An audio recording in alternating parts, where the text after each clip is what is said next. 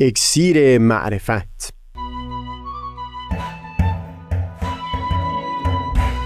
مروری بر مزامین کتاب ایقان این گفتار نقشی نو استکاک با قانون. از تا همامه ازلی در شور و تغنیست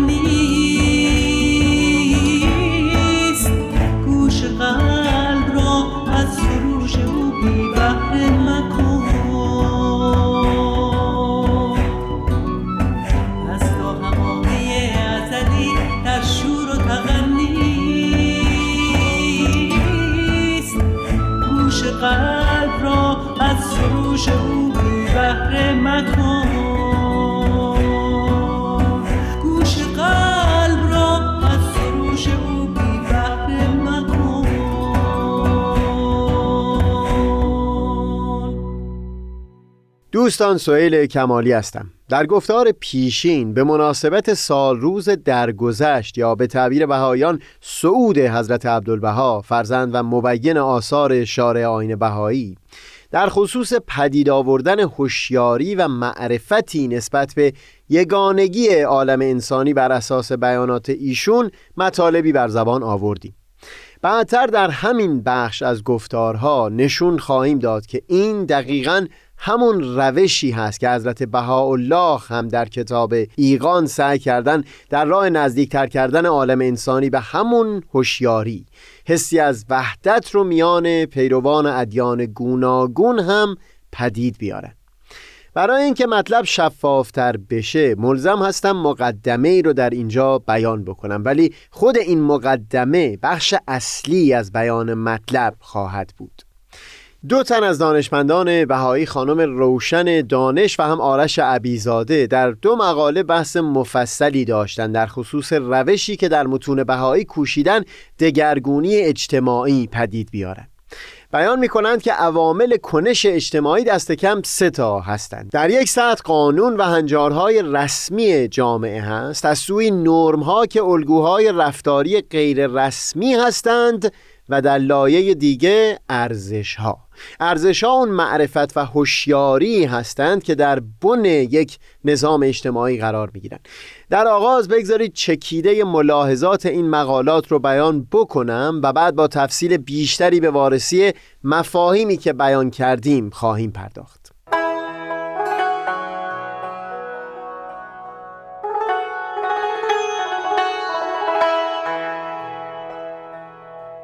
به طور خلاصه سخن از این هست که متون آین بهایی برای پدید آوردن تغییر در کل جامعه انسانی کوشششون دگرگونی و تقلیب در سطح ارزش ها یعنی بن و اساس معرفت و هوشیاری هست. منتها در درون خود جامعه بهایی برای اینکه در آینده ایام بتونن سیستمی رو به عنوان الگو به اهل عالم ارائه بدن تلاش بر این هم دارند که بر اساس اصولی که در متون بهایی ارائه شده یک سیستم اداری هم پدید بیارند. مشخصا در این سیستم که بهایان از اون با عنوان نظم اداری یاد می‌کنن از سوی قوانین مصوب و رسمی هست که بر اساس ارزش های جدید در آثار بهایی وضع شده. از سوی دیگه انتظار میره که نرم هایی هم به طور غیر رسمی به مرور در نسل های گوناگون بهایی در میان پیروان آین بهایی نهادینه بشند اون نظم اداری که بیان کردیم در حال رشد هست تا زمانی که بتونه الگوی مناسبی به دست بده و هم از اون سو خود بهایان نیازمند این هستند که نرمهای غیر رسمی در جامعه خودشون به نحوی باشه که انعکاس دهنده ارزش ها در متون بهایی باشه. این که بیان کردیم چکیده کلام بود. منتها بگذارید در این یک دو گفتار با تفصیل بیشتری هر کدوم از این سه عامل رو وارسی بکنیم.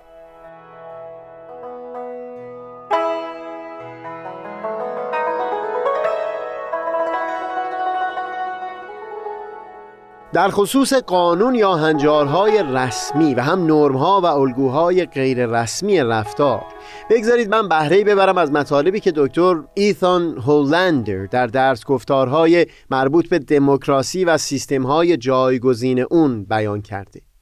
خلاصه سخن این هست که در اونجایی که نرمها و الگوهای غیر رسمی رفتار حامی قانون نباشند در همچو جامعه قانون اون قوت و اثری که از اون انتظار میره رو نخواهد داشت. اما بگذارید این رو یک قدری تفصیل بدیم. افراد در جامعه انسانی با دهها و صدها شرایط گوناگون مواجه خواهند شد که در نبود قانون پاسخ حکومت یا جامعه به اون شرایط و احوال هرگز قابل پیش بینی نخواهد بود.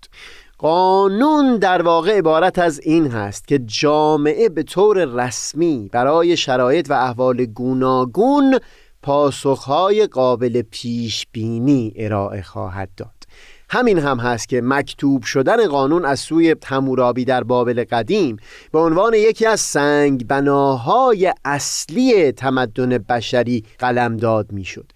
نوشته شدن قانون بر اون لوحه گلی آغازگر این مفهوم بود که دیگه بنا نیست پاسخ به شرایط گوناگون دل بخواهی باشه.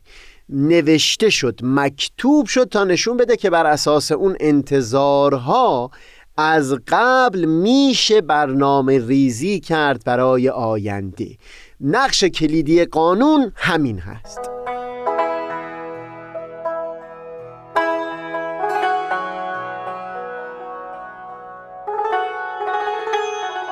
بیان کردیم اگر نرم ها و الگوهای رفتاری جامعه حامی قانون نباشه قانون ممکن هست نوشته بشه یعنی انتظاری پدید بیاد. ولی مفاد اون هرگز به مرحله اجرا در نیاد. بگذارید در خصوص اون مواردی که فرق و فاصله بسیاری هست بین قانون اساسی تا فرهنگ جامعه چندین مثال بزنیم تا مطلب شفاف بشه. کاست سیستم طبقه بندی اجتماعی بر اساس کاست در جامعه هندو. تا همین امروز هم منبع تلخی های بسیار برای طبقه وسیع از مردم این سرزمین ها بوده. ظاهری از داستان که امروز به چشم میاد طبقه بندی افراد جامعه بر اساس شغل بوده. فردی که در خانواده برهمن طبقه مذهبی زاده می‌شد.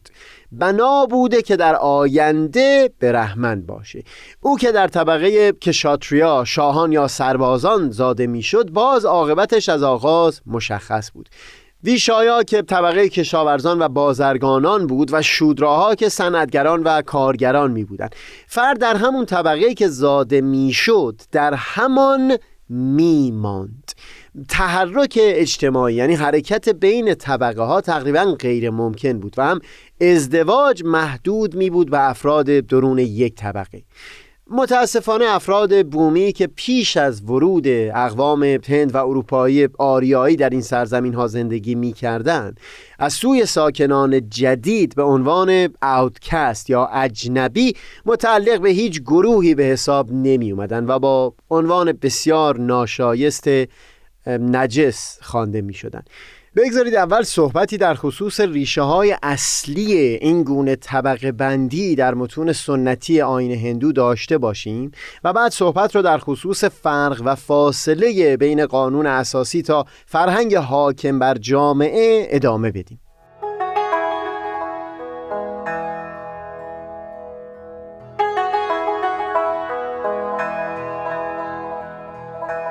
دکتر دنیس دالتون استاد دانشگاه کلمبیا در سری درس گفتارهای قدرت بر مردمان که وارسی تئوری سیاسی در دوران کلاسیک و مدرن هست. بحثی رو هم اختصاص داده به وارسی نظام کاستی. بسیاری از ما در خصوص سیستم آموزشی که افلاتون در کتاب جمهوری پیشنهاد داده بود آشنا هستیم و از طریق مشابهت همون سیستم با اندیشه آین هندو هست که می‌تونیم بینش متون این آین رو بهتر فهم بکنیم. تأکید بر این بود که در طبیعت همه انسان ها سه کیفیت سه خاصیت یا به تعبیر متون هندو سه گونا وجود داره. منتها این چنین نیست که این ستا در همه به صورت یکسان وجود داشته باشند به طور طبیعی یکی از اینها در فطرت هر انسانی چیره هست. این سه گونا یکی ساتوا هست حکمت، بینش، خرد و هوشیاری. یکی راجاس هست شجاعت و تکاپو و دیگری تاماس که بیشتر به میل و شهوت و نبود اون شور و شوق و تکاپو مربوط میشه. همونطور که بیان شد تصور بر این بود که در هر فردی یکی از این ستا چیره هست. سیستم آموزشی صحیح سیستمی تلقی می شد که جامعه با هوشیاری تونسته باشه از همون کودکی تشخیص بده که کدام یکی از اینها در یک فرد قوی تر هست و از همون آغاز بر این اساس تعلیم او رو آغاز بکنه. تأکید دکتر دالتن اینجا بر این هست که در متون سنتی و اندیشه اصلی آین هندو اساس این تمایز و تفکیک بین انسانها به هیچ وجه ارسی نبود. یعنی اینکه فرد در کدام خانواده زاده شده. اساس بر قابلیت ها و استعدادهای فطری بود که در طبیعت فرد دیده می‌شد.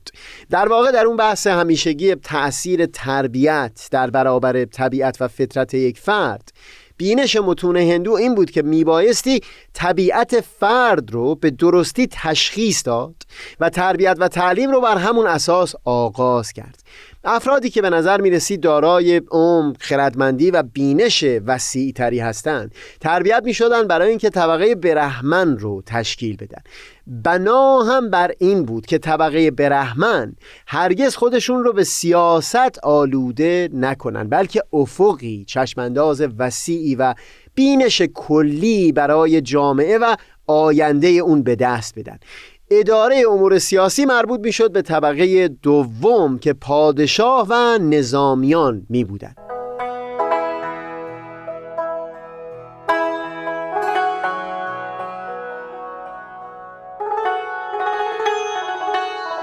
توی مطالعاتی که یک وقتی در شاهنامه حکیم ابوالقاسم فردوسی داشتم این جالب بود که می‌دیدم درست همین گونه طبقه بندی در جامعه مورد توصیف شاهنامه هم به چشم می‌خوره. حکیم فردوسی اونجا که حوادث دوران پادشاهی جمشید رو روایت می‌کنه درباره دوران امن و امان سخن میگه که جمشید شروع کرد به نظم دادن جامعه. چو این کرده شد ساز دیگر نهاد زمانه بدو شاد و او نیز شاد. زهر پیشه ای انجمن کرد مرد بدین اندرون پنجهی نیز خورد. و بعد چهار دسته رو بیان می‌کنه. دسته اول آسوربان که نزدیک به آذربان هست. جدا کردشان از میان گروه پرستنده را جایگه کرد کوه. دوم نیساریان کجا شیرمردان جنگاورند فروزنده لشکر و کشورند. سوم بسودی یا در بعضی نسخه ها بورزی و برزگر. بکارند و ورزند و خود بدروند به گاه خورش سرزنش نشنوند. و چهارم هم اهتو خشی که دست ورزان یعنی صنعتگران باشند در سخن فردوسی. دکتر دالتن تاکید می‌کنه که بایستی این رو در نظر گرفت که مفهوم برابری انسانها با همدیگه یک مفهوم کاملا مدرن هست. هیچ کجا در متون هیچ دورانی ما شاهد همچون مفهومی نیستیم. اگر قرار باشه در چارچوب جوی سخن بگیم که برابری میان انسانها اصل حاکم نیست اتفاقا همین اندیشه متون آین هندو یا همون جمهوری افلاتون یکی از منصفانه ترین نظام ها به نظر می‌رسه که طبقه بندی جامعه بر اساس قابلیت و استعدادهای فردی بود. مشخصا این هنوز بهترین سیستم نیست چون حتی همون استعداد فردی هم چون از اختیار فرد بیرون بوده نمی‌تونه ملاکی و اساسی برای تبعیض و اجهاف باشه. و همین که قرار هست که خود فرد در طول عمر به شناخت نفس خودش مشغول بشه و نه اینکه دیگری و مثلا قوه حاکمه این تصمیم رو در کودکی برای فرد گرفته باشد. اما به مقایسه یکی از بهترین سیستم ها می‌تونست باشه منتها در گذر هزاران سال متاسفانه بن این اندیشه از اون بینش اولیه دور شد که نتیجهش ستمی در حق اونها بود که در طبقات پایین تر بودند و یا اونها که بخشی از هیچ طبقه ای به حساب نمی اومدن.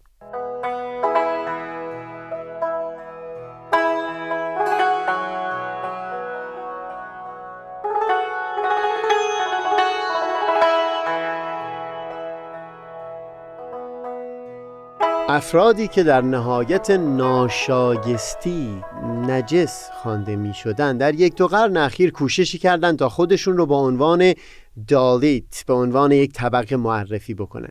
اولین نخست وزیر هندوستان بعد از استقلال از انگلستان جواهر لعل نهرو یکی از افراد همین دسته رو در میان کسانی که قانون اساسی رو تدوین می کردن جا داد.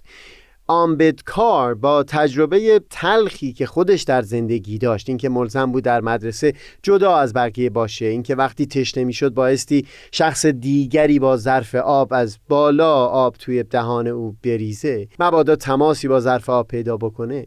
بر اساس این تلخی ها سعی کرد اصول برابری خواهانه در متن قانون اساسی جا بده.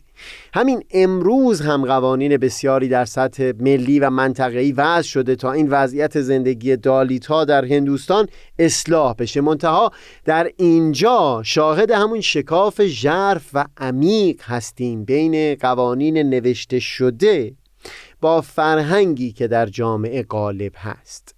با توجه به اینکه حدود دو سوم جمعیت هندوستان هنوز روستان نشین هستند. یعنی جوی که برخلاف زندگی شهری همه از اصل و نسب همدیگه خبردار هستند دالیت ها همچنان این گونه تبعیض ها رو در سطح وسیعی تجربه می کنند و باز در اینجا برجسته بودن نیاز به آموزش در سطح قاعده هرم دیده میشه. همون کلاس های اطفال یا تواندهی نوجوانان یا حلقه های مطالعه برای بزرگسالان به گونه ای که در اونس و مواجهه با کلام الهی عالی ترین اصول برابری انسانی در جان و دل نسل های بعدی نهادینه بشه.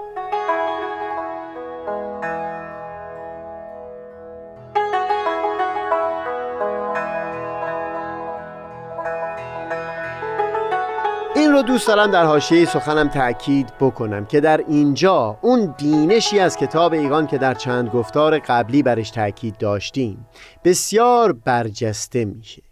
اینکه شخصی که بینش کتاب ایگان را از دل و جان پذیرفته و به اون باورمند شده با اطمینانی که در دلش نسبت به ارزش والای حقایق متون مقدس ادیان قبل پدید اومده البته خواهد کوشید تا ابتدا اون حقیقتی که در اصل متون آین هندو نهفته بوده رو فهم بکنه ببینید خود همین توضیحاتی که امروز بر اساس تحقیقات دکتر دالتون بیان کردیم چقدر می‌تونه کمک بزرگی باشه برای اینکه دلها و ذهنهای هزاران هزار نفر در جامعه هندو متوجه بشه به ظلم و ستمی که در کیفیت فعلی نظام کاستی وجود داره و هوشیار بشه نسبت به انحرافی که از اون اصل اولیه حاصل شده.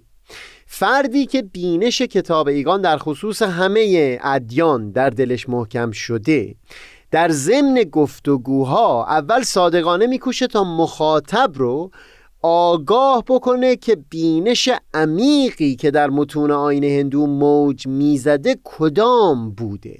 اما در این حال دیدگاه خودش رو بر زبان بیاره که در این مرحله از رشد بشر که متفاوت هست با دنیای معاصر وداها و متون آین هندو جامعه انسانی نیازمند بینش عمیق روحانی و معنوی هست که برابری انسانها رو به عنوان یک اصل پذیرفته باشه و در کوشش باشه تا همین رو در دل و جان انسانها نهادینه بکنه. منم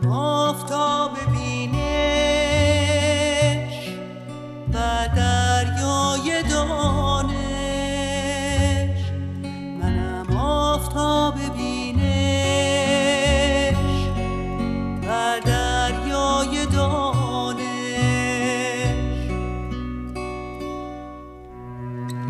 پشمردگان را